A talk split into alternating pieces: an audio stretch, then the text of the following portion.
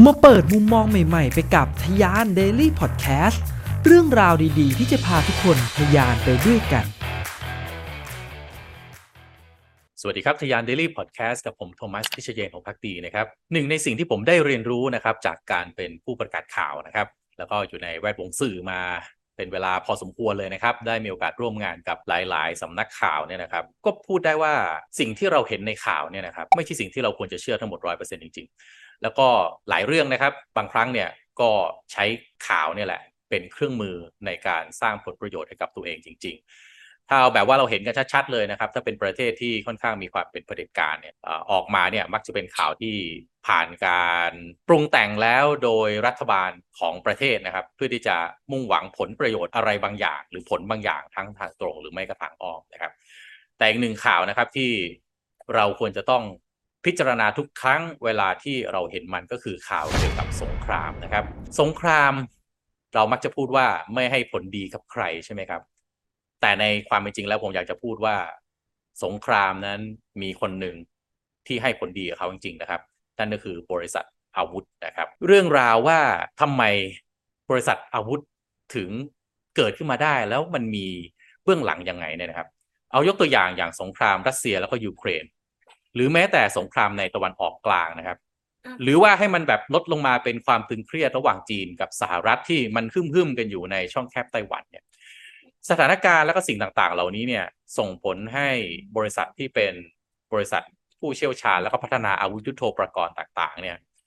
รุ่งเรืองมากเลยนะครับไม่ว่าจะเป็นรายได้มูลค่าหุ้นนะครับ ยอดขายกำไรต่างๆ สูงขึ้นไปหมดเลยนะครับ ราคาหุ้นไม่ต้องพูดถึงครับ ดีดขึ้นไปเป็นจรวดเลยนะครับ ถ้าลองดูในหลาย ๆสำนักข่าวผมยกตัวอย่างรอยเตอร์สนะครับถ้าไปดูเนี่ยนะฮะรอยเตอร์สเองก็รายงานตรงไปตรงมานะฮะถึงแม้เขาจะเป็นสื่อที่อยู่ในสหรัฐอเมริกาก็ตามเนี่ยนะครับก็บอกว่าหลังจากที่รัสเซียบุกยูเครนเนี่ยนะครับเพนทากอนหรือกระทรวงกลาโหมสหรัฐเนี่ยเรียกบริษัทผู้ผลิตอาวุธนะครับรายใหญ่ของโลกต่างๆเนี่ยนะครับเข้าประชุมเพื่ออะไรครับ เพื่อบอกให้เพิ่มกำลังการผลิตครับนะฮะเนี่ยแหละครับเป็นที่มานะครับ ถามว่ามันให้ประโยชน์กับใครไหม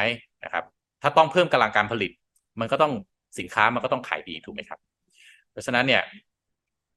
นี่คือสิ่งที่น่าพิจารณาอย่างที่หนึ่งนะครับ ซึ่งหลังจากสงครามรัสเซียยูเครนมันใช้เวลาลากยาวนานกันเป็นปีๆเนี่ยนะครับ สงครามมันไม่ได้จบเร็วอย่างที่พวกเราหลายคนคิดนะครับ หลายบริษัทที่อยู่ในอุตสาหกรรมที่เรียกว่า defense industry เนี่ยหรือว่าอุตสาหกรรมป้องกันประเทศหรืออีกแง่หนึ่งจริงๆก็คืออุตสาหกรรมผลิตอาวุธเนี่ยนะครับ ก็ยิ่งมีความต้องการหรือดีมานที่แข็งแกร่งขึ้นมาก ๆ โดยเฉพาะในปี 2024 เนี่ยนะครับ ที่เขามองว่าสงครามก็ยังต้องยืดเยื้อต่อไปเนี่ยนะฮะบริษัทในสหรัฐอเมริกาแล้วก็ประเทศพันธมิตรต่าง ๆ เนี่ยนะฮะก็เลยมีแนวโน้มที่จะเพิ่มอาวุธ แล้วก็ยุทโธปกรณ์ราคาแพง ๆ เข้าสู่คลังนะฮะเพื่อที่จะเอาไว้เตรียมการรับมือ วันนี้ครับผมมีของขวัญช่วงปีใหม่มาฝากทุกๆคนนะครับ เป็นการแจกวิดีโอ case study ที่ไม่เคยเปิดเผยที่ไหนมาก่อนนะครับเป็นการใช้สูตรคิดอย่างสตาร์ทอัพในการสร้าง a n i t e c h ขึ้นมาจากศูนย์ มูลค่า 5,999 บาทนะครับ พร้อมกับสิทธิพิเศษในการเข้ากลุ่ม Community แบบสุด Exclusive ซึ่งมีจำนวนจำกัดนะครับ นอกจากนี้ก็ยังมีสิทธิพิเศษอีกมากมาย เฉพาะช่วงปีใหม่นี้เท่านั้นนะครับเสิร์ชชื่อกลุ่มนะครับตามที่ขึ้นบนหน้าจอนี้ได้เลยนะครับหรือว่ากดลิงก์ใน description แล้วพบกันและมาทยานไปด้วยกันนะครับเขาบอกว่าพวกโรงงานในการผลิตระบบสกัดกั้นขีปนาวุธ Patriot สำหรับกองทัพสหรัฐเนี่ยนะครับ เพิ่มจากเดิมเนี่ยกำลังการผลิต 550 เครื่องต่อปีไปเป็น 650 เครื่องต่อปีนะครับ Patriot เนี่ยมีราคาประมาณเครื่องละเครื่องละนะครับ 4 ล้านเหรียญสหรัฐ เป็นเงินไทยก็สักประมาณ 140 ล้านบาทโดยประมาณเนี่ยเนี่ยลองคิดดูครับว่าสงครามไม่ให้ประโยชน์กับใครจริงหรือเปล่านะครับ ซึ่งทั้งนี้นะฮะเนื่องจาก การปริมาณการผลิตที่เพิ่มขึ้นเนี่ยก็ทำให้ต้นทุนของบริษัทเหล่านี้ก็ยิ่งถูกลงด้วยนะฮะมาจิ้นกำไรก็ยิ่งสูงขึ้นอีก บริษัทต่างๆ เหล่านี้ก็ยิ่งแข็งแกร่งขึ้นมาอีกนะฮะงบดุลงบกำไรขาดทุน ก็ยิ่งแข็งแกร่งขึ้นมาอีกนะครับ ลองไปดูอาวุธอีกอย่างหนึ่งอะนะครับอ่าพวกระบบเอ่อเรดาร์แล้วก็ระบบภาคพื้นดินนะฮะล็อกฮีดมาร์ตินนะครับ RTX อะล็อกฮีดมาร์ตินนี่ผู้ผลิตขีปนาวุธสกัดกั้นนะฮะ อย่าง RTX เนี่ยเพิ่มการผลิตเครื่องปล่อยอาวุธ แล้วก็ระบบควบคุมเป็น 12 หน่วยต่อปี ซึ่งเครื่องปล่อยอาวุธ แล้วก็เรดาร์หนึ่งเครื่องเนี่ยนะครับ มีราคาประมาณ 400 ล้านเหรียญสหรัฐ เครื่องเดียวนะครับ 400 ล้านเหรียญสหรัฐนะครับ ซึ่งเขาบอกว่าสัญญาณที่แสดงถึงความตึงเครียดของโลก ที่เดี๋ยวก็จะมีสงครามแน่ๆนะครับ ประเทศนั้นรุกรานประเทศนี้เนี่ยนะครับ สามารถเห็นได้จากอะไรไหมครับ เขาบอกว่าสามารถเห็นได้จากงานรอการส่งมอบในมือของบริษัทผลิต อาวุธยุทโธปกรณ์ต่างๆ เหล่านี้นี่แหละนะครับบริษัทเหล่านี้เนี่ยมีดีมานแล้วก็เป็นเขาเรียก backlog นะฮะคือสัญญาที่รอจะต้องส่งสินค้าให้นะครับ ซึ่งบริษัทเหล่านี้เป็นบริษัทมหาชนที่อยู่ในตลาดหลักทรัพย์มันสามารถที่จะ track ข้อมูลได้นะครับ บริษัทเหล่านี้ demand สูงขึ้นนับตั้งแต่รัสเซียไปบุกยูเครนตั้งแต่กุมภาพันธ์ปี 2022 นะครับ อย่างในสหรัฐอเมริกาเนี่ยนะครับผู้ผลิตเครื่องยนต์หรือมอเตอร์จรวดนะฮะที่ชื่อว่า Northrop Grumman นะฮะ demand เครื่องยนต์จรวดเนี่ยเพิ่มขึ้นเยอะมากเลยนะครับ แล้วก็การเพิ่มขึ้นของดีมานส่วนใหญ่เนี่ยเป็นความต้องการเครื่องยนต์จรวด แล้วก็หัวรบในระบบจรวดนำวิถี ซึ่งมีการใช้งานอย่างหนักในยูเครนนะครับ แล้วก็กล่าวโดยรวมนะครับหุ้นของบรรดาบริษัทด้านผลิตอาวุธรายใหญ่ ๆ เหล่านี้เนี่ยนะครับ ชนะดัชนี S&P